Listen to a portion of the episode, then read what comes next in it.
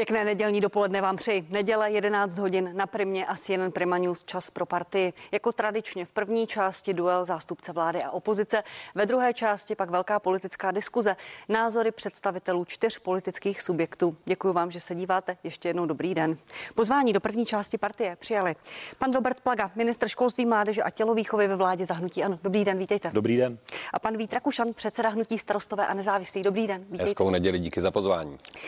Rádo se stalo. Pánové, já začnu trochu netradičně fotografií eh, ze zahájení Mezinárodního filmového festivalu Karlovy Vary, kde eh, někteří, mnoho účastníků nemělo roušky, respirátory a epidemiolog Rastislav Maďar eh, to okomentoval slovy. Když máte jít příkladem ostatním, ale nějak to nevíde, když máte ukázat, že jsme v tom všichni společně, ale zase nic. Za deset dní se otevírají školy, fakt nepotřebujeme dávat deltě tolik prostoru. Pane ministře, jak moc ta fotka, to konání, celá ta akce, ta událost znepokojuje vás?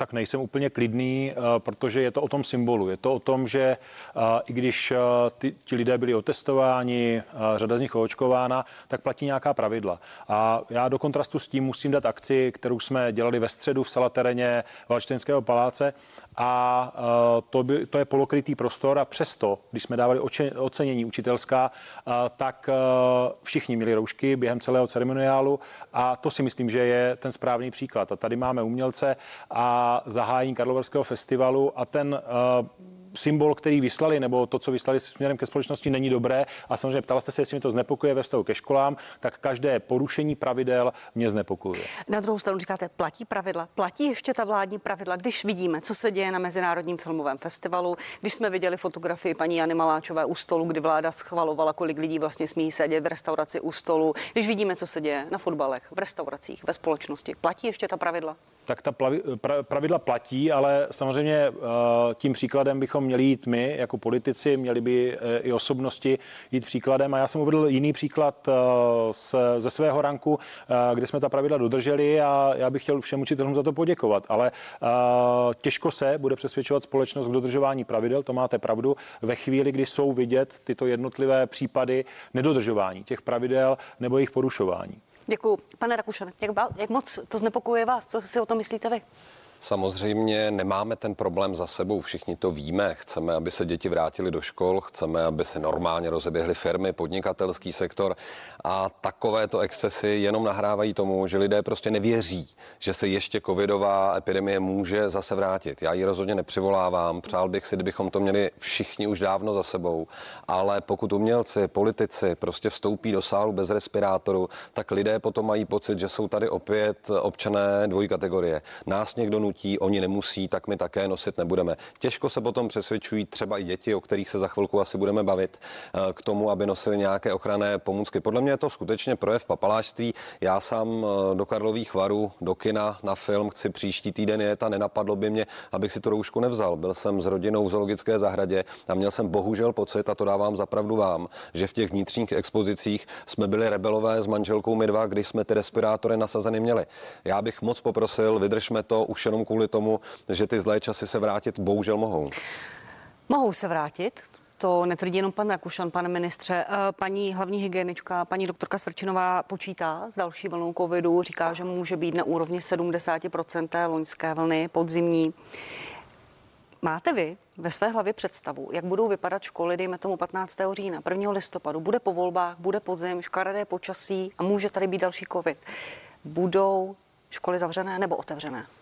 Ta situace je jiná než minulý rok, ale neměli bychom být přehnaně optimističtí. Já si velmi dobře pamatuji, když jsme zahajovali minulý školní rok a já jsem tehdy si opravdu myslel, že to, co pak nastalo, nastat nemůže. A myslím, že bychom si na to měli všichni vzpomenout, protože sice proočkovanost je významně vyšší, ale ještě stále, pokud mám aktuální data, tak máme v kategorii 60 plus přes půl milionu neproočkovaných. A to je část společnosti, která při té rychle se šířící deltě eh, může doplatit na ten covid a samozřejmě, že eh, mě to nenechává klidným a myslím si, že bychom měli být ostražití. Možná v tuto chvíli, jak jsem byl optimistický před rokem, tak bych eh, chtěl být ostražitý a chtěl bych vybídnout na základě té debaty, kterou tady vedeme všechny, aby opravdu jsme to nebrali na lehkou váhu. To minulé léto taky vypadalo, že žádný problém už nebude. Takže ptáte se, jak budou vypadat školy, Záleží to hodně na všech z nás a na tom, jak eh, tento mezičas, který máme, když se podíváte do Německa, ta situace je tam významně horší než u nás.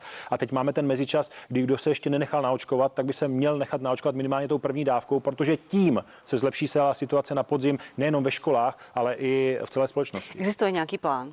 Na ministerstvu školství na vládě, kdy se školy začnou zase zavírat? Existuje něco takového a měla by to veřejnost znát? Když se, když se podíváte na uh, to, tu genezi, když jsme po uh, ministerstvu zdravotnictví jako ministerstvo školství chtěli, aby řekli, jak si, jak, jakým způsobem se bude testovat na školách na začátku září, tak to bylo do 36. Zároveň jsme chtěli jasná doporučení od ministerstva zdravotnictví, které uh, můžeme rozeslat školám. Uh, to přišlo v červenci a ty scénáře, jak se bude vyvíjet epidemie v České republice, uh, se budou odvíjet také od toho, jak dopadne to screeningové šetření eh, v těch školách, které je naplánováno v těch prvních dvou týdnech.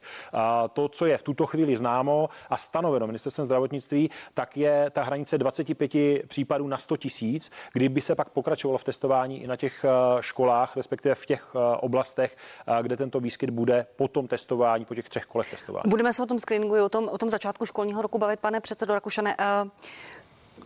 Jsme někde uprostřed srpna, za pár dní začíná škola. Vy se obáváte dalšího zavření školy? Je to, je to něco, s čím máme prostě počítat? No, já si myslím, že musíme udělat všechno pro to, aby školy uzavřené nebyly.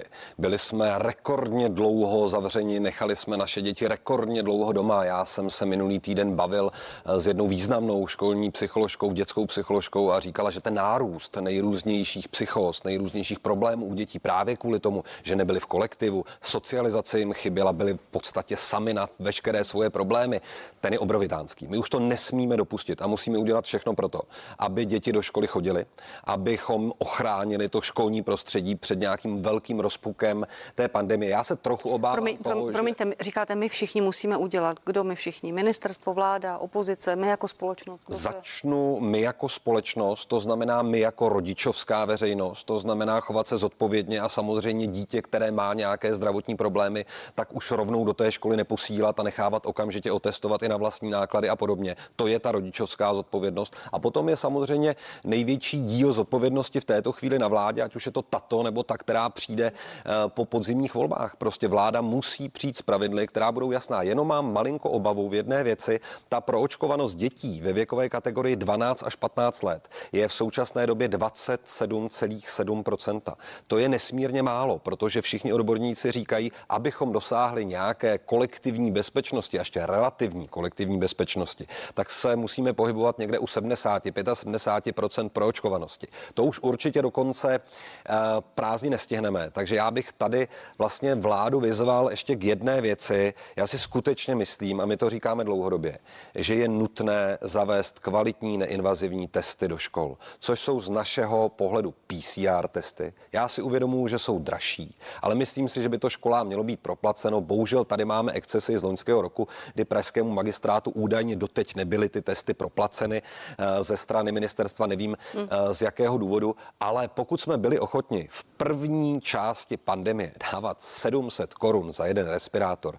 tak ochraňme školy, ochraňme to prostředí, dopřejme dětem kvalitní neinvazivní PCR testy, třeba ty cucací, plivací, jejich více a ochráníme tak školní prostředí.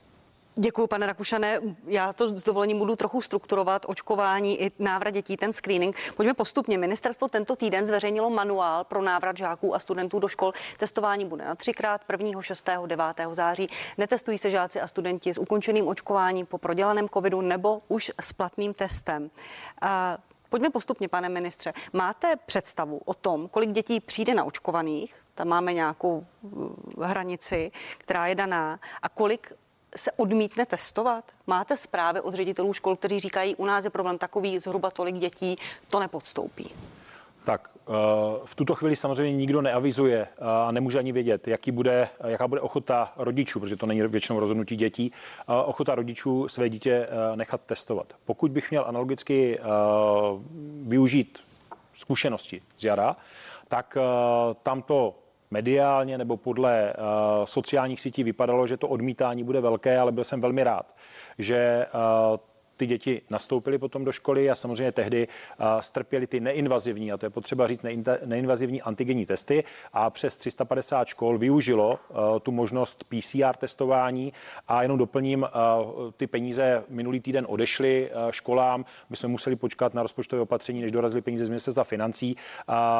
U nás na ministerstvu školství okamžitě to bylo zprocesováno, ty prostředky dostali. A já jsem rád, že v červenci se mi podařilo na vládě prosadit i to, aby ten podzimní běh toho testování, to znamená toto screeningové testování, ty školy, které chtějí, a přihlásili se jich 200, tak mohli využít těch PCR testů, o kterých mluvil pan Rakušan. Promiňte, plošně PCR testy, nebylo to schváleno, protože by se to nestihlo z důvodu kapacit laboratoří nebo kvůli financím? To je uh, setrvalá píseň, která uh, tu zaznívá, uh, kdy uh, skutečně PCR testování je uh, přesnější, ale je tam složitější ta logistika. Ve větších městech, ukázal to třeba Praha 6 a nebo uh, i středočeský kraj, tak ta logistika zabezpečit jde, protože je i kapacita laboratoří. A my jsme přicházeli už v lednu s návrhem, aby se více PCR testovalo jako ministerstvo školství, ministerstvo zdravotnictví. Uh, ty kapacity nezvýšilo, respektive otestovalo možnost navýšení kapacit a zvolilo tu variantu kvalitnějších antigenních testů. Chtěl bych podotknout, že teď se vychází z toho evropského a německého seznamu antigenních testů. A ty testy, které jsou teďka zaváženy, nebo budou teď v úterý zavezeny, a tak jsou z toho seznamu, který se vykrystalizoval během těch měsíců a ty antigenní testy by měly být významně lepší. A neříkám, že úplně srovnatelné s PCR testy, ale významně lepší. A ten výsledek máte v řádu minut, nikoli v dnů. Není to platný argument, pane, pane předsedo, prostě kapacitně, že by se to nestihlo a nestihlo by se to v tak krátkém čase ten screening a byl by prostě na delším časovém úseku a nebyl to už platný výsledek. Ale uvědomme si, jak dlouho už tady ta covidová epidemie je. Uvědomme si, že ty argumenty zaznívají od ministerstva zdravotnictví stejné už dva roky. Máme tady řadu soukromých laboratoří, které ještě stále nejsou dostatečně využívány na to, aby prováděli to plošné testování, screeningy, vyhodnocení výsledků a podobně. Já si skutečně myslím, že teď tedy spíše ze strany ministerstva zdravotnictví ta příprava měla být daleko lepší a měla proběhnout daleko dříve, protože teď se dostáváme opět do situace, že učitelé nastupují do škol, už mají ten přípravný týden a opět na tu implementaci celého toho zářijového plánu, s kterým přišlo ministerstvo zdravotnictví a školství, mají obrovský krátký čas. Další věc, já jsem z toho učitelského prostředí, s těmi řediteli se bavím denodenně. Oni říkají té administrativy, co nám teď zase přibylo, vést seznamy kontaktů a podobně. Skutečně nevíme, jak to zvládneme. A za další, eh, stále si skutečně myslím, že ty PCR testy nám dají oči, dají nám skutečný vhled do toho prostředí, nezůstaneme slepí a budeme moct dále pracovat s informacemi, s daty. A vůbec ta práce s daty je věc, kterou vláda jako taková dlouhodobě, dlouhodobě podceňuje. No a poslední věc, eh, já vůbec mě štvaly ty úvahy celé vlády o návratu celé populace v září do procesu, ať už pracovního školního, vlastně taková ta věta, my nebudeme proplácet testy, nakonec se to změnilo, abychom lidi namotivovali k očkování. To je přece úplný nesmysl. My musíme lidi motivovat pozitivně. Pokud chybí nejdříve pozitivní motivace a my hned bereme hůl do ruky a něco vám neproplatíme, tak to jenom zabijeme to, jakým způsobem se ta situace bude vyvíjet na celý podzim. Dostaneme se do stejného problému jako v loňském roce. My přeci musíme vidět, my musíme mít informace. Vláda nakonec schválila, že testy budou, ty preventivní kontrolní budou propláceny pro děti do 18 let, nad 18 let už ne. To se vám líbí, pane ministře? Vy jste proto na vládě hlasoval? Já jsem proto na vládě hlasoval. Eh, samozřejmě, že jsem zaznamenal i iniciativu, myslím, že to bylo z, ze strany ombudsmana, aby se proplácely testy do 26 let věku. Já zas musím říct, že kategorie 19 až 26 měla otevřenou registraci k očkování od 4. června, takže je to o tom balancu mezi tou pozitivní motivací, tady souhlasím, ale i o tom, že stát nemůže nést ty náklady tam, kde ta příležitost se očkovat byla. Ostatně i západní země k tomu přistupují, k tomu omezení proplácení toho testování, ale samozřejmě ta podmínka nutná byla to, že budou dostupné vakcíny. Ty jsou dostupné, skutečně dneska kdo chce a kdo chtěl, tak se naočkovat mohl nechat. A já bych byl rád, kdyby ještě v tom čase, aspoň tou první dávkou, než e, začne školní rok nebo akademický školní rok, v případě vysokých škol, e, se naočkovalo co nejvíc hmm. lidí v té kategorii 12 až 26. Dostaneme se k tomu ještě k té výtce pana předsedy Rakušana, že příprava ministerstva zdravotnictví mohla být rychlejší a lepší. Já chápu, že je velmi citlivé kritizovat vašeho vládního kolegu, ale mohla? Mohla být rychlejší, Já bych- lepší, připravenější i s ohledem na kapacity laboratoří? Já, co se týká PCR testování, tak uh, skutečně uh, mý kolegové z ministerstva školství byli ve, uh, nebo ve spolupráci s akademickou sférou, tak skutečně připravili plusy, minusy PCR testování a už v lednu. Uh, nebo začátkem února jsme je dávali na vládu uh, s tím, že já bych si představoval, že uh, ty, to PCR testování bude mnohem uh, více využíváno. Na druhou stranu, uh, ty antigenní testy se vyvinuly skutečně tak, že dneska uh, mají uh, kvalitu. Je seznam testů, který uh, je podle mě srovnatelný nebo téměř srovnatelný s PCR testy a ty školy měly možnost se zapojit a mluvil jsem s některými řediteli, kteří říkali, ty antigeny jsou prostě rychlejší a tím, že už jsou kvalitnější než na jaře, tak ním přistoupíme. To znamená, my jsme měli 350 škol, teď se jich přihlásilo pouze 200, ale k té přípravě uh, těch dokumentů nebo respektive k tomu, jak se školy mohou připravit na nový školní rok, já bych chtěl říct, že po nástupu uh, pana ministra Vojtěcha, který přišel na ministerstvo po druhé, tak a, se to rozběhlo a skutečně splnili ten termín, který jsem dal, aby ředitele věděli, jak to testování bude probíhat od 1.9. a tu informaci dostali 36. To znamená, to, že teďka jde ten manuál, tak e, informace od ředitele je taková. Nic překvapivého tam není, ostatně odpovídá to těm doporučením z průběhu prázdnin a teď jsme to jenom uvedli a, do toho schématu, že to má právní oporu, to také nám častokrát bylo vytýkáno, že dáváme nějaký materiál nebo ministerstvo zdravotnictví něco řekne a nemá to právní oporu, to znamená 16. bylo schváleno mimořádné opatření, které dává ředitelům právní oporu pro to testování a my jsme zároveň eh, školám rozeslali ten manuál, který eh, je strukturován na tu závaznou část, doporučující, informativní a eh, ředitelé nemají problém s tím nastavit to testování tak, aby prvního, respektive u prvňáčků třeba 2. září proběhlo. Pane předsedo, vám tam něco chybí, přebývá v tom manuálu? Přesně jsem se k tomu chtěl vyjádřit. Za prvé klobouk dolů hlavně před řediteli, protože ty nároky v té pandemické době jsou na ně neuvěřitelné a potom vlastně na učitele, kteří musí implementovat a ve třídě přesvědčovat děti o tom, že ta opatření je nutná, nutné dodržovat. Ten jejich výkon je neskutečný. To si málo kdo uvědomuje. A jedno z takových opatření, které nebude lehké dodržovat, a to vím jako člověk, který prostě 15 let za tou katedrou strávil, Některé děti budou mít roušky, některé mít roušky nebudou, to z toho prostě vychází, ty, které nebudou testované, budou je mít na obličeji. Podle mě ten kantor v té výuce, když se má věnovat tomu vzdělávacímu procesu, bude vykládat, bude mít nějaké projektové vyučování, prostě nestihne reálně ohlídat, jestli to, které dítě tu roušku o té hodině opravdu má nebo nemá. To je první věc. Čili pro, věc- promiňte, jinými slovy říkáte, že vlastně v praxi já- já- to bude já- vypadat jinak a dodržovat to nikdo nebude. vypadá jistě dobře, já chápu motivy ministerstva, že netestované děti prostě musí Hmm. být nějakým způsobem chráněno od okolí, ale v praxi v té třídě to nezvládneme. Stejně jako nezvládneme jednu věc a tady bych se chtěli pana ministra vlastně zeptat, jakým způsobem je to myšleno a to udržování těch homogenních skupin studentů. Já jsem byl kantorem na gymnáziu. Ve třetím, čtvrtém ročníku jsme měli vyučování napříč třídami, napříč obory, které bylo zaměřeno tematicky jako příprava na maturitu. Tam prostě nejde udržet homogenní skupiny studentů. Tam se jednoznačně v těch seminářích budou mixovat a ředitelé sami mě říkají, to prostě organizačně nejde. Úvazkově to přestane vycházet. Ti učitelé by museli odučit moc. Takže to mě zase přijde jako takové papírové prohlášení. Eh, mohli bychom jít dál, ale ty dvě zatím stačí. fungování v praxi. A možná se i obloukem vracíme k tomu, co jsem říkala na začátku, že ta opatření jsou napsána, ale pak je někdo nedodržuje a zvlášť děti, které pak možná vyběhnou ze třídy, ze školy a z roušky si sundají a vlastně to bude úplně jedno. Tak já to vezmu postupně uh, od té homogenity.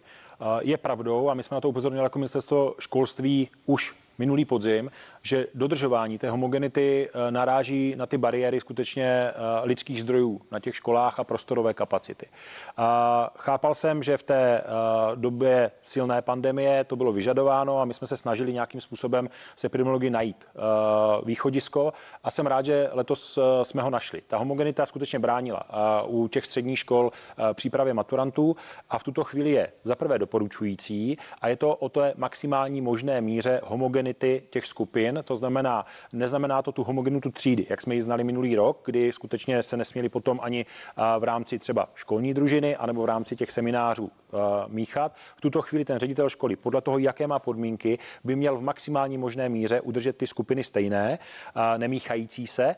A samozřejmě bude záležet na tom, jaké má prostorové kapacity a u těch maturantů je jasné, že to nezahrnuje tu třídu, ale aby ty skupiny byly co nejvíce stejné. Ten, kdo bude vyhodnocovat, ještě jednu větu k tomu, ten, kdo bude vyhodnocovat, vyhodnocovat, nakolik ta homogenita byla naplněná a co to tedy znamená v praxi. Krajská hygienická stanice v případě, že tam dojde k tomu pozitivnímu případu, tak se podívá, pokud samozřejmě to bylo hodně homogenní, tak ten záchyt, respektive ta karanténa nebude mít tak plošný dopad. Promiňte, takže počítáte s tím, že je to doporučené, ale že to vlastně spousta škol prostě doporučovat nebude, protože nemá jak.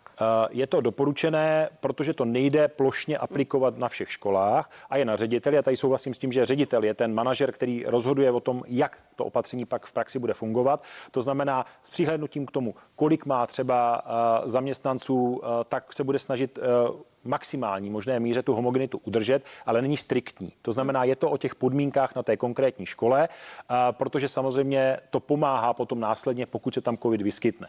Co se týká té otázky, že potom po škole se mohou všichni, všichni promíchat. No je to o tom dodržování těch pravidel, ale ředitel školy a ministerstvo školství je zodpovědné za tu dobu příchodu do školy, odchodu do školy. Pokud někdo potom eh, nebude ta eh, nařízení do, eh, dodržovat, třeba ve sportovním kroužku, tak je to sice smutné, máte pravdu, že tam k tomu promíchání může dojít, tak nedodržování může dojít, ale to nemůže postihnout ministerstvo školství už vůbec ve svém manuálu. To je osobní zodpovědnosti těch dětí, respektive jejich rodičů k té lidské stránce věci, k té nějaké odpovědnosti. Do škol přijdou děti, které nebudou nech, eh, otestované, protože se tak rozhodli jejich rodiče. Ty děti v té škole budou nějakým způsobem označené, protože budou mít roušku, budou vyčleněné trochu z toho kolektivu, mají svačit bokem, mají mít speciální toaletu, nemají cvičit, nemají zpívat. Hmm. A Zvážili jste dobře na ministerstvu, jestli takto zasahovat do práv dětí, po tom všem, co mají za sebou. Když jsme nechali zavřené školy, aby děti nešířily nákazu, ne, aby eh, tu nemoc vlastně děti prodělávají buď bezpříznakově nebo velmi mírně. Jestli takto tvrdě zasahovat do jejich práv? Uh... To je standardně položená otázka eh, z pohledu toho jednoho dítěte, ale kde jsou ta práva a ochrana zdraví těch druhých dětí, to je moje protiotázka. A e, samozřejmě, že se na to podívejte z jiného pohledu. E, jaká je jiná varianta? Ve chvíli, kdy e, tam to testování má probíhat a to dítě se nechce nechat testovat a není očkované. Ne dítě, a, možná jeho rodiče ho nechtějí nechat ano, testovat. Ano, je to, je, to o těch, je to o těch rodičích, to máte pravdu. To znamená, pokud bychom zakázali přístup toho dítěte do školy, tak tam je to omezení těch práv na vzdělání a je to nedůvodný, nedůvodný zásah. Takže ta varianta té ochrany zdraví těch ostatních Eh, tím, že to dítě bude mít ten respirátor, tak je varianta, která mu umožňuje eh, aby eh, absolvovalo prezenční školní docházku a zároveň chrání a nastavuje pravidla uvnitř té školy. Já souhlasím s tím, že to je opatření, které je Eh, nepříjemné, ale myslím si, že eh, v kontrastu s tím, že by to dítě mělo třeba zakázaný přístup do školy, eh, tak je to opatření, které dává smysl. Co se týká ještě té části rodičů, já pevně doufám, že skutečně bude minimální, tak jsem i slyšel, že to dítě nenechá testovat a nenechá ho tam v té roušce a nechá ho doma. Pak se bavíme o tom, ale že to dítě nemá nárok na distanční vzdělávání dle zákona, ale na takové to klasické domácí vzdělávání, že dostane zadané úkoly a bavíme se o prvních dvou týdnech. V té, v té té přiznávám, poměrně složité společensko-politické debatě je, jestli takto zasahovat do práv dítěte. Je tady ještě jeden argument, že ti, kteří uh, se té nemoci bojí nebo je pro ně nebezpečná, mají možnost se nechat očkovat. Tak znovu se ptám, jestli opravdu jste zvážili dobře, že takto zasahovat do práv dětí, které ani si nemohou rozhodnout sami o tom, jestli budou testovány. Eh, pokud se bavíme o očkování, tak se bavíme o dětech 12 plus eh, do 12 let, to znamená celý první stupeň. Tak ale potom je tady varianta, že dítě se prostě nakazí ve škole, bude bezpříznakové, nakazí babičku, dědečka, oni pak můžou onemocnět a umřít. No samozřejmě a proto se bavíme o té ochraně, maximální možné ochraně. Eh, ve společných prostorách jsou roušky a pokud někdo není očkovaný, třeba ani nemůže být, protože je do 12 let věku a rodiče řeknou, že se nebude testovat, to znamená neprojde tam ani tím screeningem, tak ty super spreadové situace, které jsou zpět spjaty s tím šířením v rámci tříd, tak jsou popsané. To znamená, že to je ochrana zdraví těch dětí v té třídě, než proběhne tento screening a než třeba zjistíme, že ta situace, nebo ministerstvo zdravotnictví zjistí, že ta situace je dobrá a nastaví nějaký mix na podzim těch opatření. A já si myslím, že tento návrh ministerstva zdravotnictví, který jsme do toho manuálu dali, tak je adekvátní té situaci.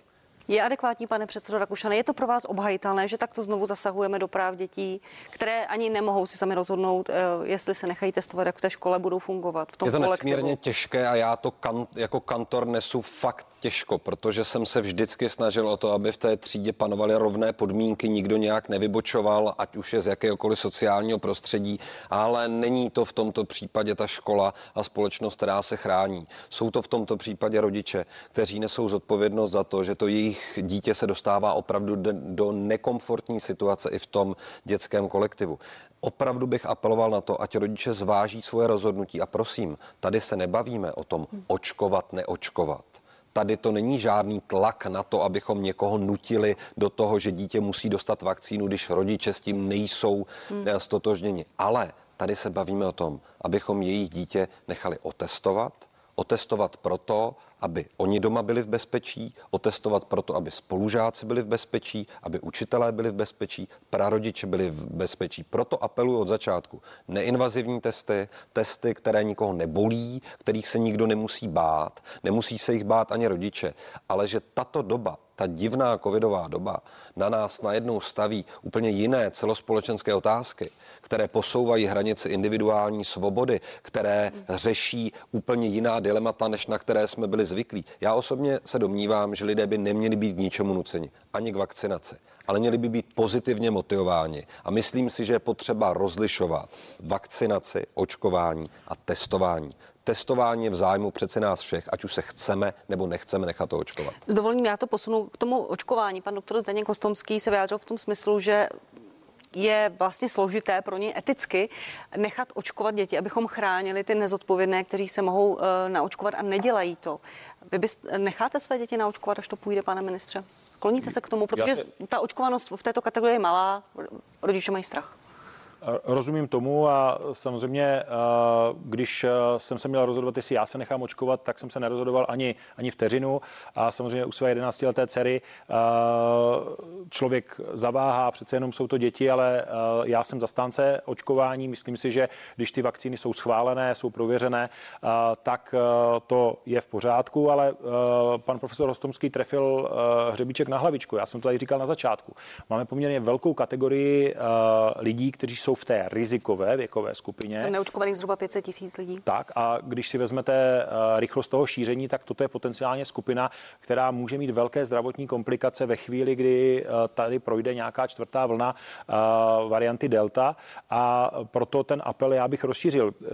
Já děkuji za ten apel na rodiče, aby nechali své děti otestovat, protože to je neinvazivní testování. Já myslím, že ty obavy, které měli na jaře, když se začínalo testovat, tak už jsou pryč. Ty děti si tím prošly, nikomu to neublížilo a tady jsou to tři kola screeningového testování, které mají pomoci zjistit tu situaci v celé společnosti. A k tomu očkování eh, já bych skutečně vybídl především ty starší kategorie a zároveň eh, ty kategorie od 19 let, které, kte, kteří se ještě nenechali očkovat, aby tak učinili, protože je to o celospolečenské zodpovědnosti nás všech a to není jen o tom, že to dítě to zanese a, a nakazí své prarodiče, ale prostě ta kolektivní imunita se musí vybudovat v celé společnosti a primárně by samozřejmě tomu přispělo očkování těch starších skupin.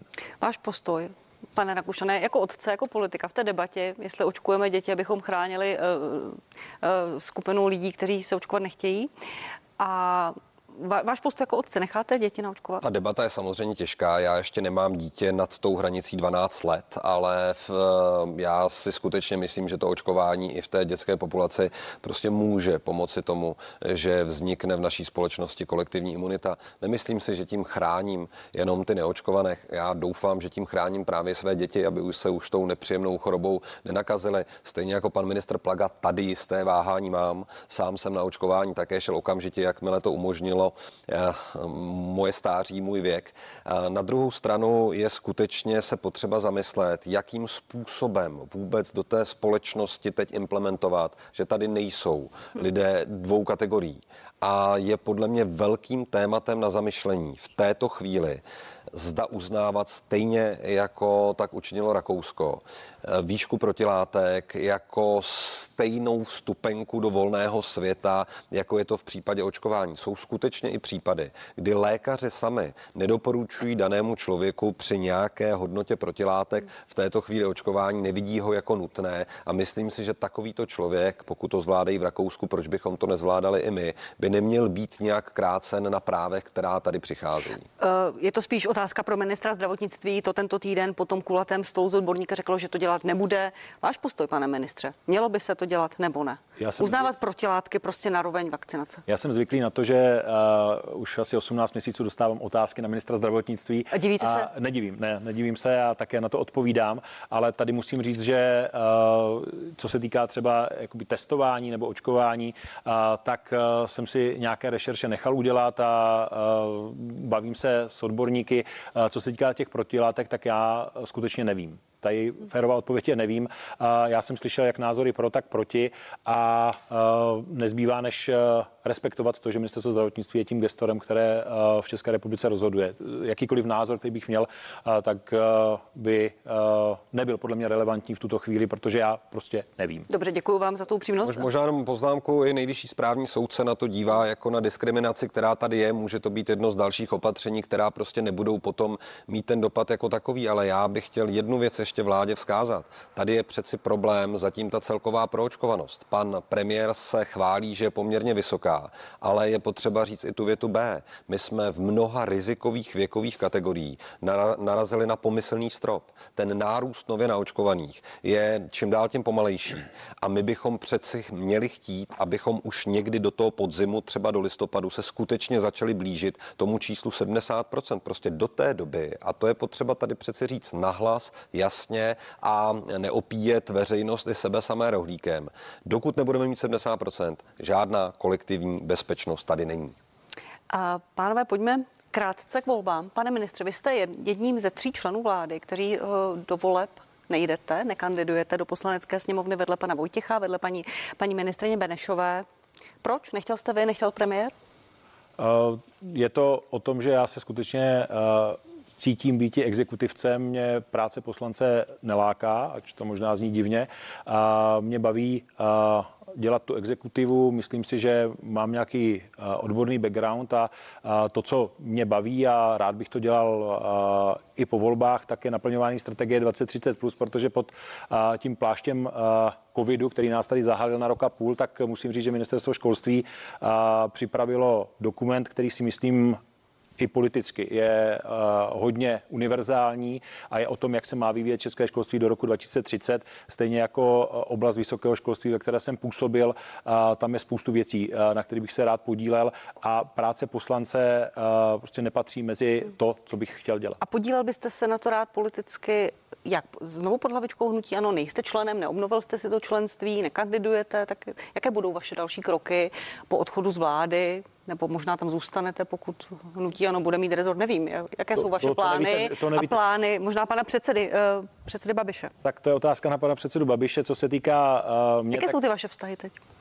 Já si myslím, že naše vztahy jsou, jsou dobré, jsou pracovní. Uh, my jsme si uh, řadu věcí vyříkali, co se týká komunikace a mezi námi. Já si myslím, že ty vztahy jsou korektní a já musím říct, i když se to asi nerado slyší, že u toho jarního rozvolňování, kdy někdo říkal, že školy jdou pomale, tak tam ty školy měly prioritu. To, že vždycky tam bylo něco nebo byly tlaky, aby se něco uspíšilo, tak ten návrat do škol měl prioritu a měl podporu premiéra. Já jsem za to rád. Bojoval jste za ty školy dostatečně silně, protože už to naznačil pan Rakušan. Měli jsme velmi dlouhou uzavírku škol 46 týdnů podle metodiky UNESCO. Před náma bylo jenom Slovensko, kdy školy byly úplně nebo částečně zavřené. Bojoval jste za ně silně? Uh já si myslím, že jsem za ně bojoval silně, jenom se vrátím do začátku října minulého roku, kdy jsem opravdu byl konfrontován s tím vývojem té epidemie, kterou jsme si tady pustili hodně ze řetězu, nutno přiznat. A to nejtěžší rozhodnutí nebo nejtěžší chvíle byla skutečně ta, kdy seděl ten tým, který vyhodnocuje data a tehdy pan minister Primula a říkali, že pokud nedojde k uzavření i prvních stupňů tehdy, tak tu křivku prostě neskrotíme, to oblíbené slovíčko neoploštíme a to bylo, to bylo velmi těžké. Co se týká návratu potom dětí do škol, tak myslím, že hned 30. října jsme představili ten návratový scénář těch priorit, jak se děti mají do škol vracet a také jsme tam potom vrátili ty první stupně, respektive ty první druhé třídy. A musím říct, že pak za pana ministra Blatného ten PES, který nebyl aktivizován, tak skutečně počítal s tím přednostním návratem dětí do škol, ale ať si to vezmeme celé, tu genezi, tak ten návratový scénář, který byl představen, tak vlastně ten pokles se najednou zastavil a přišla ta britská mutace, která překreslila mapu. Takže ano, když to vezmete řečí čísel, tak ty náklady toho brždění na podzim nesly české školy. Já jsem to opakovaně řekl a není to něco, na co bych byl hrdý. Pokud se ptáte na to, jestli jsem bojoval a jestli jsem hodně bojoval na vládě, tak ano, ale samozřejmě to ukáže až budoucnost, až se to bude vyhodnocovat. Pane předsedo Rakušane, možná poznámka, než položím otázku. Dobře? Musím, musím na to reagovat. No mně je to strašně líto, co se s těmi školami stalo a je to prostě výsledek přeci toho vládního chaosu. To, že jsme v září chtěli řešit zahrádkářský zákon místo covidu, to, že se blížily krajské a senátní volby a vláda to nechala rozjet jenom, aby lidem dala iluzi toho, že svět je v pořádku a on nebyl. A tohle je vedle 30 tisíc mrtvých čtvrté největší číslo v podstatě na světě, pokud rozpočítáme mrtvé, tedy na 100 tisíc obyvatel. Máme tady v České republice. Potom zavřené školy, taky nejdéle v podstatě v Evropě. To jsou dva neodpustitelné hříchy této vlády, na které by si skutečně měli lidé, až v říjnu půjdou k volbám, velmi dobře vzpomenout. Vám jako koalici Piráti stan klesají preference podle všech průzkumů. Udělá vaše koalice, pane předsedo, nějaké zásadní změny ve strategii, v kampani a možná i věc, po které jsem si všimla, že i na sociálních sítích volají i vaši příznivci, a to je změna lídra. Vy za Ivana Bartoše. Za prvé, eh, my máme koaliční smlouvu a jsme zvyklí jako starostové koaliční smlouvu dodržovat. Tam je jasně definováno, kdo je lídrem potenciálním kandidátem na tu nejvyšší exekutivní funkci za naší koalici, je to Ivan Bartoš. E, musíme zcela objektivně říct, že ta ostří hnojomety a podobně v rámci té koalice mířily mnohem víc na Piráty než na starosty. Takže nějaký veřejný dojem, který se v této chvíli vytvořil, e, abych byl spravedlivě hodnotící, je vůči Pirátům trochu nespravedlivý a my jsme byli jakoby v té koalici mírně v závětří. A já stále věřím tomu. Tak a s tím jste asi museli, pane předsedo, počítat. Určitě ano, a my jsme tu kampaň vyhodnotili, mnohé trendy jsme v ní změnili, strategie je upravena na tu zářijovou část, kdy se bude rozhodovat o každý hlas. U nás v České republice se lidé opravdu rozhodují nejvíce ve 14 posledních dnech. My jsme připraveni za prvé jasně stručně ukázat naší vizi pro budoucnost a za druhé jasně pojmenovat i toho člověka, který je tady zodpovědný za to, jak se Česká republika v posledních letech vyvíjela. Ale nějaká změna lídra a podobně to není na pořadu dne. Říká, říkal jste slovo hnojomety. Čí? Hnojomety evidentně hnutí ano, pokud se podíváte na pořad Čau lidi, na který já se nedívám, ale náš tým nám vždycky udělá nějakou Vy se na to opravdu nedíváte? Opravdu ne, já jsem to v životě neviděl. Někdy se mluví jsem, o vás, o vašem hnutí. No, já tak jsem, no právě, proto no, se tak už se na to dívají naši lidi, trpí u toho, ale potom nakonec tam vždycky jako vyčervení, kde se mluví o naší koalici. A teďka v těch posledních dvou měsících je to jenom červené. To znamená, že pan premiér si vybral svého soupeře, pan premiér má strach, že skončí doba privatizace státu, kterou tady předvádí Agrofert privatizace státu, bojí se toho, že může eh, jeho odchod z vlády pro něj mít i nějaké osobní konsekvence a ten strach má velké oči a samozřejmě strach velmi motivuje, ale my se ubráníme. Vede hnutí ano kampaň férově, pane ministře? Já si myslím, eh, že ta kampaň, která je eh, založena na konfrontaci vždycky, tak je vedená z obou stran tím pohledem, tou optikou eh, těch stran a jestli se ptáte, jestli je eh, vedena férově, tak já mám pocit, že ano. Mnoho informací, které hraničily s dezinformací nebo byly dezinformací i ze strany pana premiéra, to vám přišlo férové? Mm, buďte konkrétní. Například uh, výroky o tom, že Piráti chtějí zavést polyamory, že chtějí nastěhovat migranty lidem do bytů. Já si myslím, že ta eh, otázka migrace je, je velmi, velmi citlivá. Eh, za mě eh, jsou důležité ty činy a když se podíváte, tak dneska jsme to nezmínili, přestože je to aktuální téma Afganistán, tak tam přestože okamžitě jsme byli pod palbou kritiky jako vláda, jak selháváme, tak ten výsledek, když se podívám na prázdné holandské letadlo a podívám se na sedm míst v německém letadle a na tři letadla, která přiletěly od nás, tak svědčí o něčem jiném. Samozřejmě, že ta retorika upřímně je je někdy hraniční. A je, a je férová? To byla moje otázka. Je férová? A promiňte, se, Afganistán bude uh, tématem uh, druhé se, hodiny partie, se, velké se téma. Kampaň. Já samozřejmě uh, možná uh, férové je říct, že mám pocit, že kampaň ještě pořádně nezačala a ono to tady ostatně padlo, že se to bude řešit v září, ale ano, já třeba bych uh, podobné, podobné věci uh, takhle neakcentoval, ale obecně si myslím, že ta kampaň nebo ta konfrontační kampaň je v tuto chvíli s obou stran férová s obou stran. Férová. Jo, tak já na to jenom budu reagovat. Já si myslím, že normálně nelhat. A, a pokud jsme proti soupeři, který nemá ani morální, ani finanční limity, což Andrej Babiš v mnoha případech je, tak se samozřejmě občas ta kampaň vede těžko. Ale my ani tou agresí, ani po těch lžích, které o nás náš soupeř vede, prostě lhát nezačneme. Budeme ostří, budeme věci pojmenovávat, ale budeme se opírat o informace. A to, že Andrej Babiš a jeho tým samozřejmě nehodnotí náš program, což už ani není program Pirátů, to je program koalice, který vznikal sedm měsíců a je tam řada kompromisů. Ale nikdy, a to bych chtěl tady říct, jsme neměli v programu zvýšení zdanění bydlení, lež, Nikdy jsme neměli v programu, že budeme někomu dávat do nějakých bytů migranty lež. Z toho vyplývá, že pan premiér je lhář. Nechám reagovat pana ministra za hnutí ANO, jeho muž pan předseda Babiš eh, je lídrem. Nechám vás reagovat. Ta reakce je jednoduchá. Já bych si, já bych si přál, aby uh, ta kampaň skutečně byla uh, založena, a fakt bych si to přál, uh, založena na hodnocení toho, co ta vláda za čtyři roky udělala. Já si myslím, že třeba v oblasti školství jsou ty věci zcela prokazatelné. Není to jenom nárůst platů a byl bych velmi rád, kdyby z obou stran to bylo vedeno těmi programy, ale nebudu zase tak naivní. Myslím si, že to bude ostré z obou stran v tom měsíci září. Ale chtěla jste, abych na to reagoval. Já bych si přál, aby to bylo hodnocení práce vlády versus eh, program na další čtyři roky, eh, ať už eh, je to opoziční program nebo náš program jako hnutí ano, protože ta školská část si myslím, že je dobře nachystaná. A reakce na to, že pan předseda Rakušan říká, že Andrej Babiš je lhář, nemá morální limity? To si myslím, že hodně příkrý soud, ale beru to tak, že kampaň právě začala. Pane předsedo.